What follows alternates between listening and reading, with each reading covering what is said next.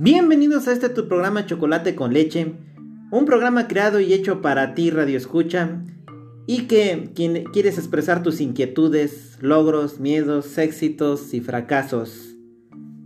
Bien, pues el día de hoy nos están pidiendo que hablemos acerca de las conspiraciones, una conspiración. A lo largo de pues todos estos años, chicos, han ocurrido muchas conspiraciones, eh, es algo que es innegable es algo que no puedes tapar el sol con un dedo.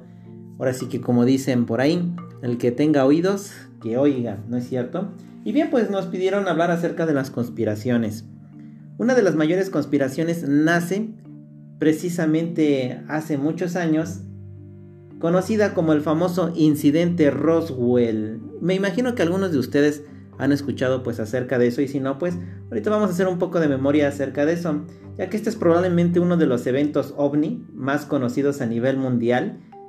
Sucedió chicos el 2 de julio de 1947, cuando un extraño aparato que se estrelló en Nuevo México, Estados Unidos, dio lugar a todo tipo de especulaciones, fundamentalmente porque el propio gobierno de Estados Unidos abrió la puerta a ello y ahora, casi 80 años más tarde, las dudas sobre qué pasó realmente aquel día se siguen sucediendo. Bien, pues eh, ahora un desconocido diario podría ayudar pues a dar un poco de luz a esto. Tenemos que Mac Brazel, un granjero de Roswell, vamos a platicar un poquito de lo que sucedió pues ese día. Salió como cada mañana a cultivar en su rancho momento en el que se encontró con unos restos metálicos desconocidos. Tras observarlos pronto cayó en la cuenta de que podrían encajar en un accidente aéreo, por lo que avisó a las autoridades.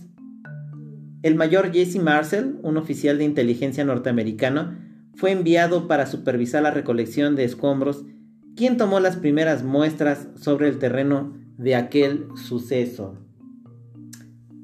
Pasaron algunos días, chavos, y el 8 de julio, tras la descripción de Marcel de lo que había visto, un oficial de prensa del gobierno norteamericano emitió un comunicado en el que describía el accidente y la recuperación de un disco volador. Ve nada más el, pues ahora sí que el alcance que tiene de escribir esto en aquella época, ¿no es cierto? Estamos hablando de 1947.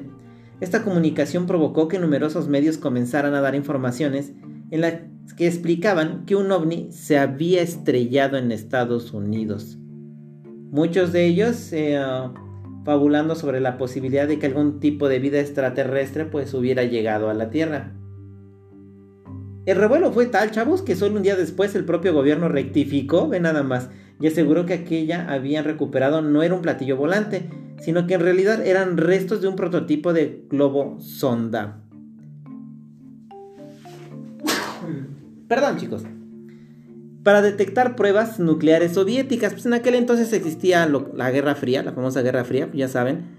Eh, hubo una guerra fría entre Estados Unidos y la Unión, eh, ex Unión Soviética, y pues no se hablaban mucho. Entonces, para no eh, caer en polémicas, vamos a decir que dijeron que fueron restos de un prototipo de globo sonda.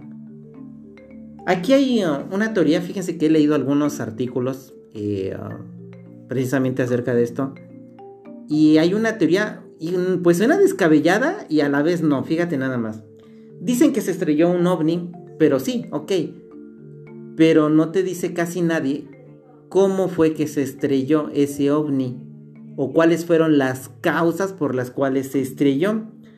Por ahí leí un artículo que decía, fíjate nada más, que dice que fue el choque no de uno, sino fueron dos naves las que chocaron dos naves las que chocaron, pero fíjate cómo está tan avanzada su tecnología. Es lo que maneja la, teoría, ¿no? una hipótesis que leí por ahí, que dice que estas dos naves chocaron en ese tiempo, digamos en 1947, pero fue tan brutal el espacio-tiempo que se abrió, digámoslo así, como un portal y una de las naves se estrelló en 1947, allí, en Roswell, y la otra nave se estrelló en otro tiempo, más adelante. Híjole, pues suena descabellada la teoría, ¿no? Pero, pues quién sabe, ¿no? Está abierta las posibilidades. Dice aquí, las primeras imágenes que se filtraron del suceso mostraban a Marcel posando con una serie de piezas metálicas. Esta foto la puedes buscar en internet, ahí está. Que efectivamente se correspondían con un globo sonda. Pero ahora un nuevo elemento podía servir para arrojar algo más a la luz sobre este caso. Vamos a ver qué fue lo que más pasó. Eh, casi ocho décadas después, las dudas sobre qué ocurrió realmente ese día, pues siguen abiertas más que nunca, chavos. Eh, aquella corrección temprana por parte del gobierno de Estados Unidos sobre que el objeto que habían encontrado hace pensar a muchos que se trató de una maniobra, maniobra perdón, para encubrir la verdad.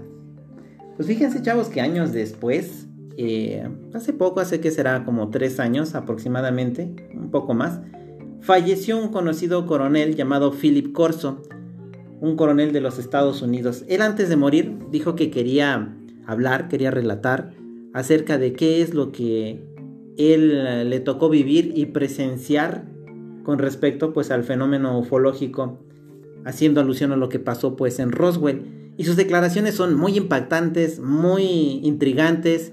Eh, pues ahora sí que si quieres creer pues adelante, si no pues nada más te voy a transmitir pues lo que él dijo, ¿no? Ya cada quien pues pensará si cree o no cree. Esta entrevista la hizo Michael Lindman de CNE News al famoso, pues ya falleció, coronel Philip Corso. Michael le preguntaba que la última revelación sobre Roswell parece estar totalmente ligada a su persona, que si la consideraba más importante que sus acciones anteriores. Corso le pregunta, pues existen otras cosas y hechos bastante relevantes en mi trayectoria militar el traslado de 10.000 refugiados judíos a Roma a Palestina después de la Segunda Guerra Mundial o el regreso a casa de los soldados americanos de Corea del Norte. Pues una breve historia, ¿no? Acerca de lo que pues él hizo. Dice eh, Michael le pregunta, que es el periodista, el periodista, ¿dónde conduce toda esta historia? Insinuó en su libro, porque has de saber que Philip Corso hizo un libro, donde dice que existen fuerzas hostiles. Ve nada más, o sea, todo lo que vemos, pues no parece ser que es tan amigable. Corso le contesta, cuando se es militar, siempre se tiene en cuenta la parte hostil. El lema es estar preparado si es necesario. Se llamaba RD, Departamento de Investigación y Desarrollo del Ejército en el Pentágono.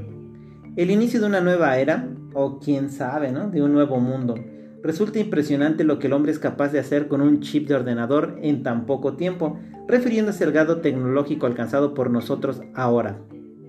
Fíjate que aquí voy a hacer una pausa y te voy a comentar que sí efectivamente pasaron cosas muy extrañas, ¿no? Muy extrañas. Eh, hubo una revolución total en cuanto a la tecnología en muy poco tiempo. Eh, um, son cosas que a mí sí me, me, llevaron a preguntar ¿Por qué esa revolución tan rápida en un determinado momento? Por ejemplo, eh, las computadoras. Nosotros recordamos, les voy a platicar, porque pues, muchos de ustedes pues todavía ni nacían. Yo empecé con las computadoras, esas cuadradas, ¿no? No sé si las vieron por ahí, yo creo que en, algún, en alguna reliquia, ¿no? De esas cuadradas y tenían un CPU bien grandote, ocupaban mucho espacio. Con esas computadoras empezamos y no tenían pues la tecnología que tienen ahora. Eh, eran, bueno, en aquel entonces pues eran de las más avanzadas.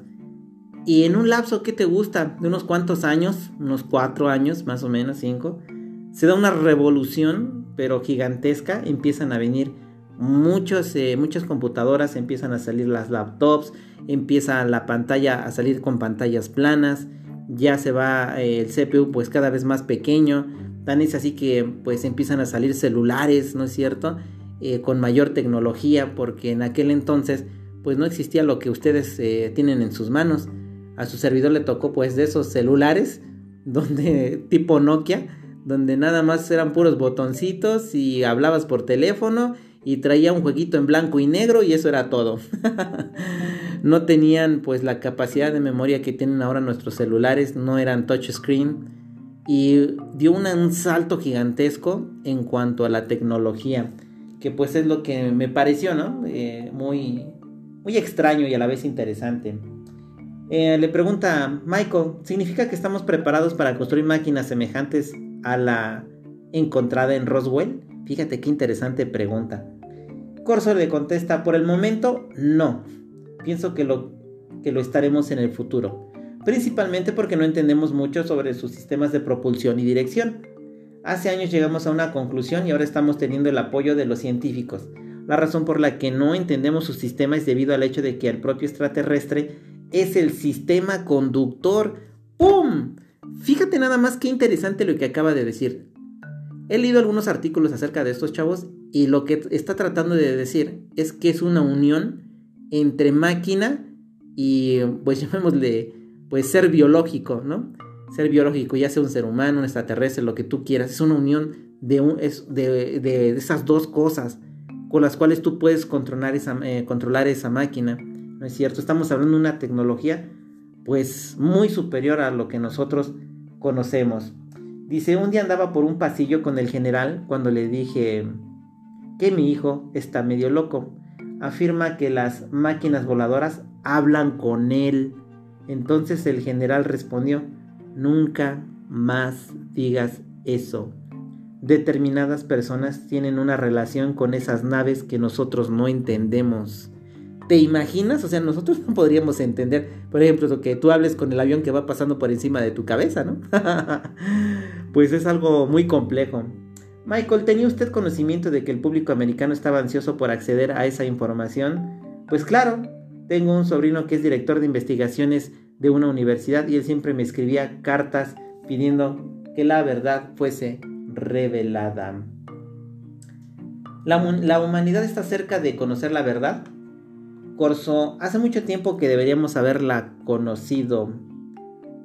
¿Tuvo que romper alguna promesa personal o juramento de las Fuerzas Armadas de su país para hacer lo que ha hecho? No, la única promesa que yo tenía era con el general y la mantuve hasta su muerte. Fíjate qué interesante. Nos está hablando de unión máquina con la persona. Es una unión biológica con la cual tú puedes manejar pues una máquina la conjunción mente-máquina. Es algo que no existe todavía en nuestro, pues en nuestro entorno. Tenemos por ahí algunas cosas científicas, algunos datos donde pues se ha creado las famosas prótesis donde tú puedes controlar tu brazo con la mente, etcétera. Eh, que se ha hecho pues algunos experimentos, pero a ese nivel pues no tenemos al menos eh, en la realidad pues un conocimiento acerca pues de eso. También se habla que hay diferentes tipos de naves tenemos eh, que son naves las cuales tú puedes manejar a través de la mente. Eh, estaba yo leyendo un artículo muy curioso y me pareció muy interesante que dice que cuando capturaron una de estas naves entraron los científicos eh, para ver pues su funcionamiento, cómo estaba y manifiestan que muchos de los que entraron murieron al instante.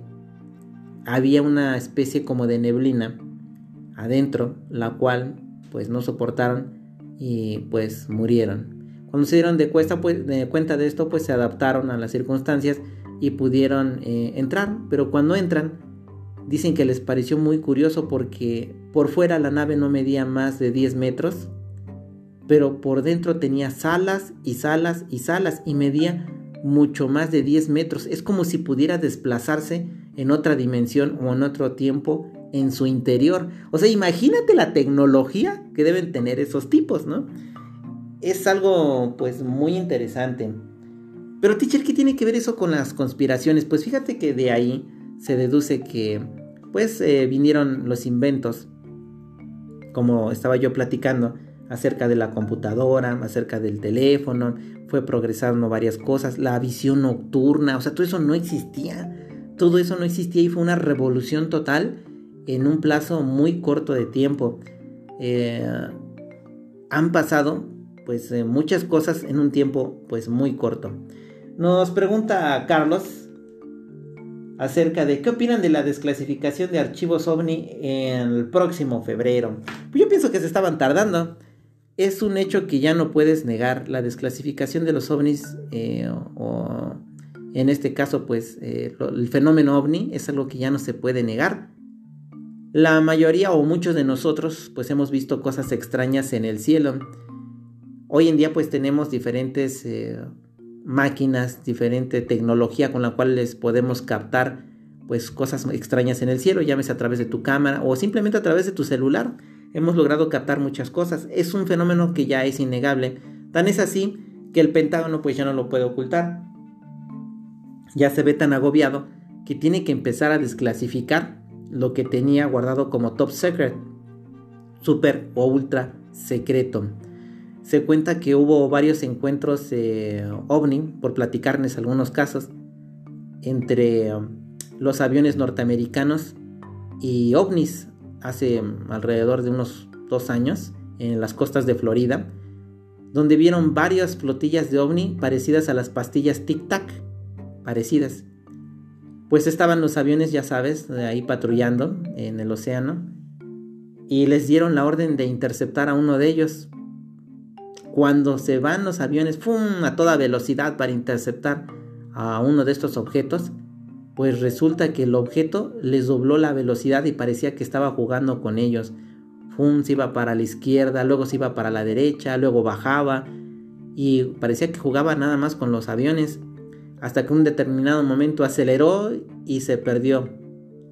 Entonces ahí se dieron cuenta que jamás los podrían alcanzar. Tienen una tecnología pues súper avanzada. Hay muchos eh, casos que han eh, sido a lo largo de la historia eh, clasificados como top secret y que empiezan a salir pues poco a poco. También hubo por ahí un caso, lo puedes investigar en internet, donde secuestraron hace ya algunos años un ovni, fíjate nada más, al secretario general de la ONU, por si no te lo sabías. No el actual, obviamente, ahorita se me escapa el nombre, lo puedes buscar y los secuestraron y estuvieron hablando con ellos y pues ya sabes, se dice que pues les dan mensajes de paz, etcétera, que tienen contacto con ellos, etcétera. Pero fíjate que así como se dice que hay entidades buenas, también hay entidades malas. Eh, no todo es como lo pintan, también tenemos el caso de abducciones, ¿no es cierto? De las famosas abducciones, que también pues entra dentro de lo que es esto del fenómeno ovni y créeme, que no son nada agradables. La mayoría de las abducciones eh, dejan secuelas, dejan secuelas psicológicas muy difíciles de superar para las personas que lo sufren. Tenemos el caso, eh, por ejemplo, de un granjero en Brasil, ¿no es cierto? Que se encontraba en el campo cuando relata él que bajó una nave, la cual pues lo succiona a través de un rayo y lo lleva al interior de su nave. Dentro del interior de su nave dice o platica el granjero que empezaron pues a estudiarlo y empezaron a hacer ciertos experimentos genéticos con él, lo desnudaron, empezaron a hacer ciertos experimentos que obviamente pues él no entiende para qué. Pues el relata no es muy agradable que te estén tocando o te esté tocando otra persona que no conoces más cuando vienes de otro planeta y no sabes ni para qué es, ¿no? Eh, eh, relatan que pues son secuelas muy difíciles de superar. Después obviamente pues lo regresan a la, a, la tierra y son secuelas que van marcando pues sus vidas. Te platico pues nada más un pequeño pedacito, hay más. Hay muchísimos casos, hay casos donde pues nada más llegan y te dan un mensaje, el típico mensaje, ¿no? Eh, que te dicen que pues cuidemos el planeta, que no tiremos tanta basura, que pues seamos más amigables, etcétera ese es el tipo de mensajes, pero hay otros llamados, unos seres llamados los grises. Los grises porque tienen ese tipo de color de piel, ojos negros, donde manifiesta mucha gente que ha sido secuestrada por este tipo de, alienígenas que experimentan con ellos, principalmente con las mujeres. Son expertos genetistas donde manifiestan que les meten una aguja en el ombligo a las mujeres provocando eh, que queden embarazadas. Eh, imagínate nada más. Cuando se dan cuenta estas personas que piensan que fue un sueño y realmente van al médico eh, para hacerse los análisis, se dan cuenta que sí, efectivamente están embarazadas, que no fue un sueño. Y es ahí donde viene el shock, ¿no es cierto? Alguna de estas personas alguna vez relató que después de que pasó eso, al poco tiempo ¡Pum! Dejó de estar embarazada. Pero tuvo un sueño extraño. Su sueño fue acerca de de que venían esos famosos seres grises y le sacaban el feto y se lo llevaban y le decían que no podía sobrevivir aquí eh, con ella, que se lo iban a llevar porque pertenecía a las estrellas. ¡Wow! ¿Te imaginas? Y así hay muchos relatos muy eh, interesantes, algunos muy perturbadores, como los que sucedieron en una población en Alaska llamada Nome, Nom, donde se dice que experimentaban mucho con, la gente en esa población. Hay muchos relatos bastante, eh, eh, pues digamos, muy, no interesantes, sí son interesantes, pero con relatos muy perturbadores por la manera en que fueron abducidos. Bien, pues continuemos con el general ah, Philip Corson, ya después de esta pausa. Oh, perdón, me están haciendo otra pregunta. También Carlos nos pregunta, dice, ¿los chinos crearon la pandemia para dominar al mundo? ¿Qué opinan? Wow, fíjate que es un tema eh, pues actual, muy complejo en ese sentido. Hay ah, dos hipótesis, una que te maneja que efectivamente fueron los chinos para poder, vamos a decirlo así, dominar al mundo. La otra es que fue un virus creado por los norteamericanos y que trabajaron en un laboratorio de China para después soltarlo y que obviamente pues esté pasando lo que está pasando. Y aquí hablamos de una conspiración bien grande, chavos. Aquí es algo que está muy complejo, muy grande y pues muy delicado, ¿no? A ver, voy a tratar de darme a entender con respecto a esta pregunta que está muy interesante. Resulta que después de que se libera el famoso virus y que empieza a contagiar a todos, la Organización Mundial de la Salud lanza un comunicado donde dice que hay pandemia mundial y que por lo tanto los gobiernos deben de tomar las medidas necesarias para poder contrarrestar dicha pandemia. Y esto sucedió pues en el año pasado, en el 2020. Todos los gobiernos del mundo empiezan a tomar sus medidas, empiezan a cerrar fronteras, te empiezan a decir que guardes tu distancia, que te laves las manos, que uses cubrebocas, pero si, si tú razonas, en un principio, pregunto yo, ¿cómo, ¿cómo se contagia el virus? Al principio te decían, ah, era tocando una persona con otra, es lo que te decían, pasó. Después te dicen, no, resulta que ahora está en el aire. Y después dijeron otros, no, no puede estar en el aire porque eh, no duraría mucho tiempo vivo, ¿no es cierto? El famoso virus al final nunca se pusieron de acuerdo y empiezan a meternos las famosas medidas precautorias, que son las que existen pues hasta ahora, ¿no es cierto? Que el famoso cubrebocas, lavarte con eh, gel eh, las manos. Y aquí entramos en muchas polémicas, porque si tú te pones a investigar, sí te vas a dar cuenta que, por ejemplo, si tú guardas el, perdón, si tú te lavas las manos con gel todos los tiempos y con alcohol, va acabando con tu pH algo que tiene el cuerpo humano, y en lugar de hacerte un bien, pues te hace un mal. Te dicen que te quedes en casa, sí te quedas en casa, pero no estás tomando la vitamina D. ¿Cuál es la vitamina D? Es el sol, chavos. Todos los seres humanos necesitamos sol, sí o sí.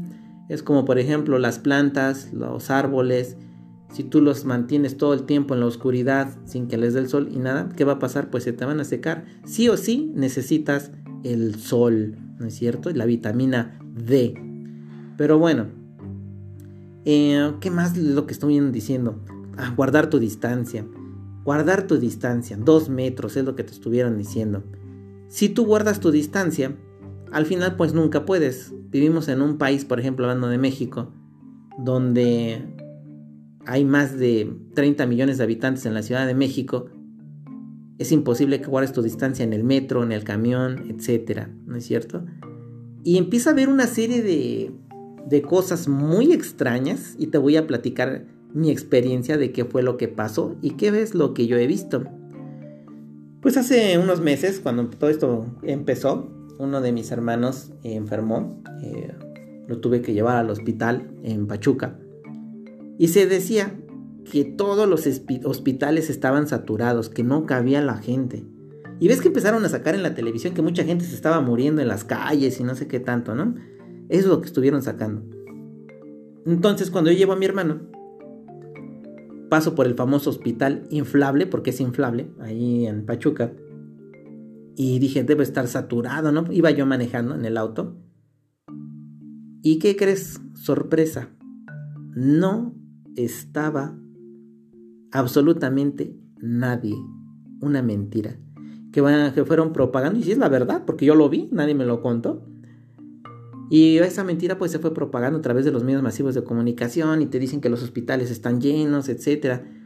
Pues perdón, pero yo al menos el que vi, lo vi en vivo, no tenía nadie, chavos. No tenía nadie. Me puse a investigar y encontré a varios youtubers en diferentes países. Eh, uno de ellos lo encontré en Italia, donde manifestaban en ese entonces, ¿no? Hace meses atrás, decían, pues están diciendo que están saturados los, hospitales en Italia y que está saturado tal hospital. Dice, yo vivo cerca de ese hospital. Y va el YouTube, el youtubero, perdón, llega al hospital y oh sorpresa, no hay nadie. Ahí estaban ahí los enfermeros afuera, eh, no, había no había mucha gente adentro, todo de lo más normal. Y así sucedió en varios países, en Estados Unidos, en Italia.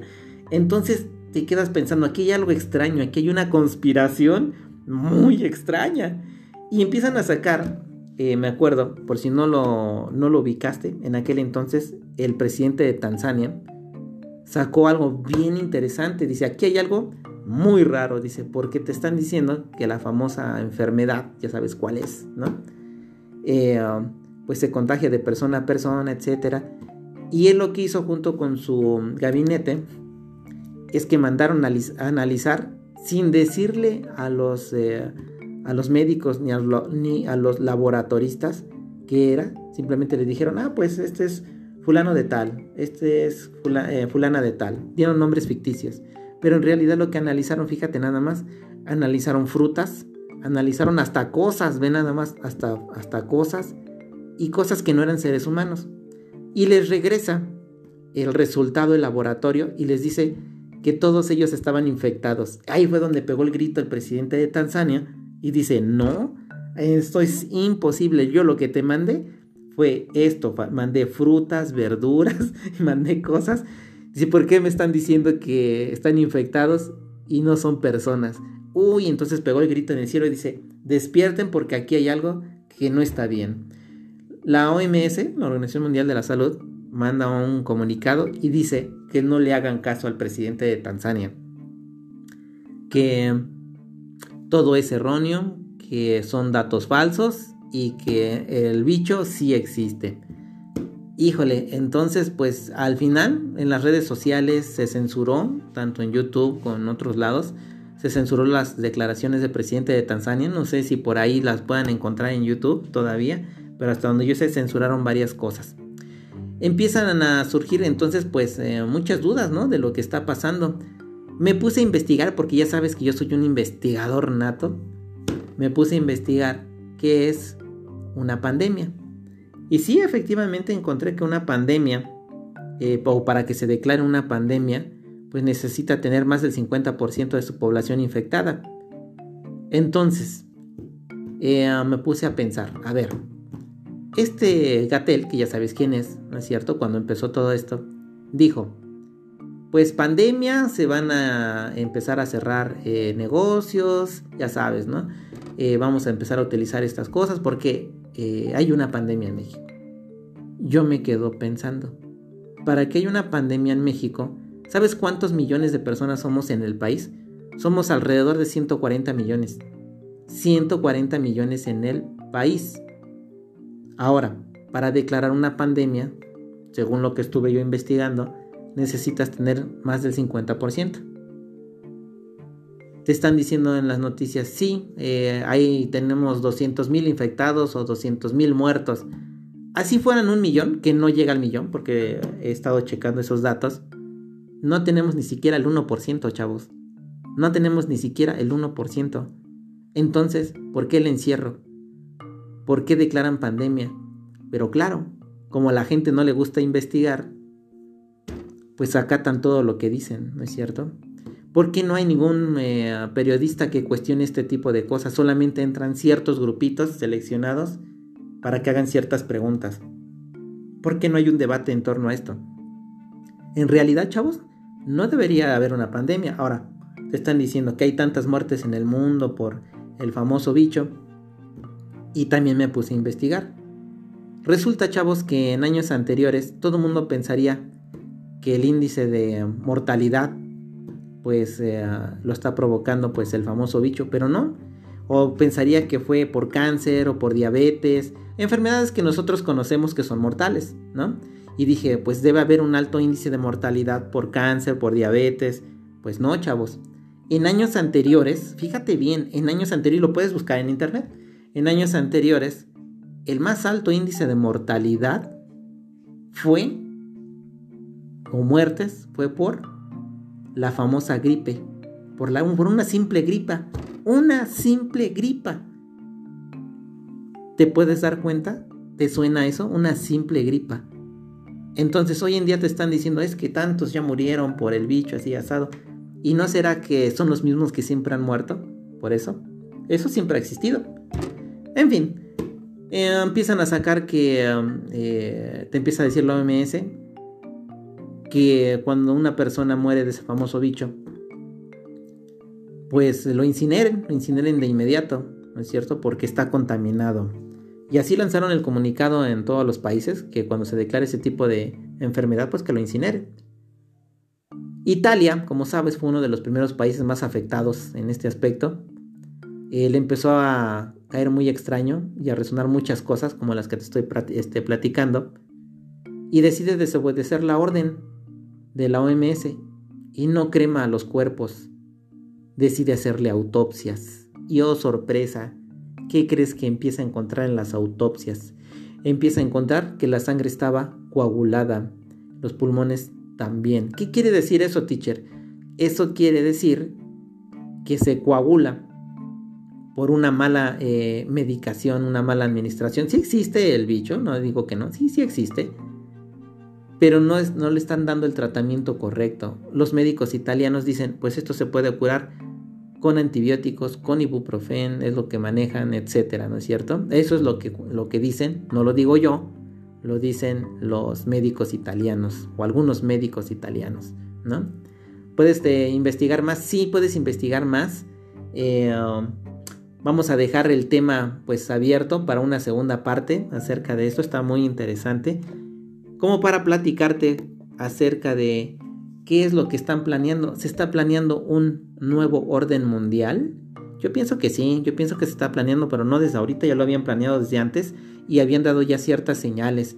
Fíjate que por ahí platican eh, algunos que hasta los Simpson, ¿no es cierto? Hicieron ciertas predicciones, no sé si los vieron por ahí, pero sí es verdad, ¿eh? En algunos capítulos de los Simpson se, se, augura pues lo que está pasando pues hoy en día, ¿no? Dicen que son capítulos muy predictivos. Em, se habla de un nuevo orden mundial donde todo va a cambiar eh, y esta va a ser tu nueva normalidad. Y eso es algo que no me entra en la cabeza y que no acepto. Se habla que todo va a cambiar desde tu manera de trabajar, que lo estamos viendo ya desde ahorita. Ya muchos estamos encerrados, recluidos en nuestras casas, trabajando desde casa, donde parece que pues eh, estamos cómodos, pero no está bien, porque es un eh, trauma psicológico para todos, principalmente para ustedes, alumnos, porque no están socializando, han dejado de socializar, han dejado de razonar, de pensar, de cuestionar el porqué de las cosas y solo aceptan, y eso está mal tenemos que empezar a razonar y a cuestionar lo que está sucediendo. Tenemos derecho a eso. Y tenemos derecho a, estar informados, a la información y a no estar manipulados. Así que pues vamos a dejarlo para, para el día de mañana. Eh, continuaremos hablando de esto. Y por hoy pues los voy a dejar chicos. Eh, esperemos que el día de mañana a la misma hora, mismo Vaticanal, como digo a veces, pues estemos aquí para una segunda parte acerca de estas conspiraciones, porque hay mucho de qué hablar todavía. Eh, nos queda pendiente las Torres Gemelas, eh, seguimos hablando de ovnis, mutilaciones, eh, seguiremos hablando pues de más cosas. Chicos, pues que estén muy bien, buenas noches, nos vemos mañana. Chocolate con leche. Hasta mañana.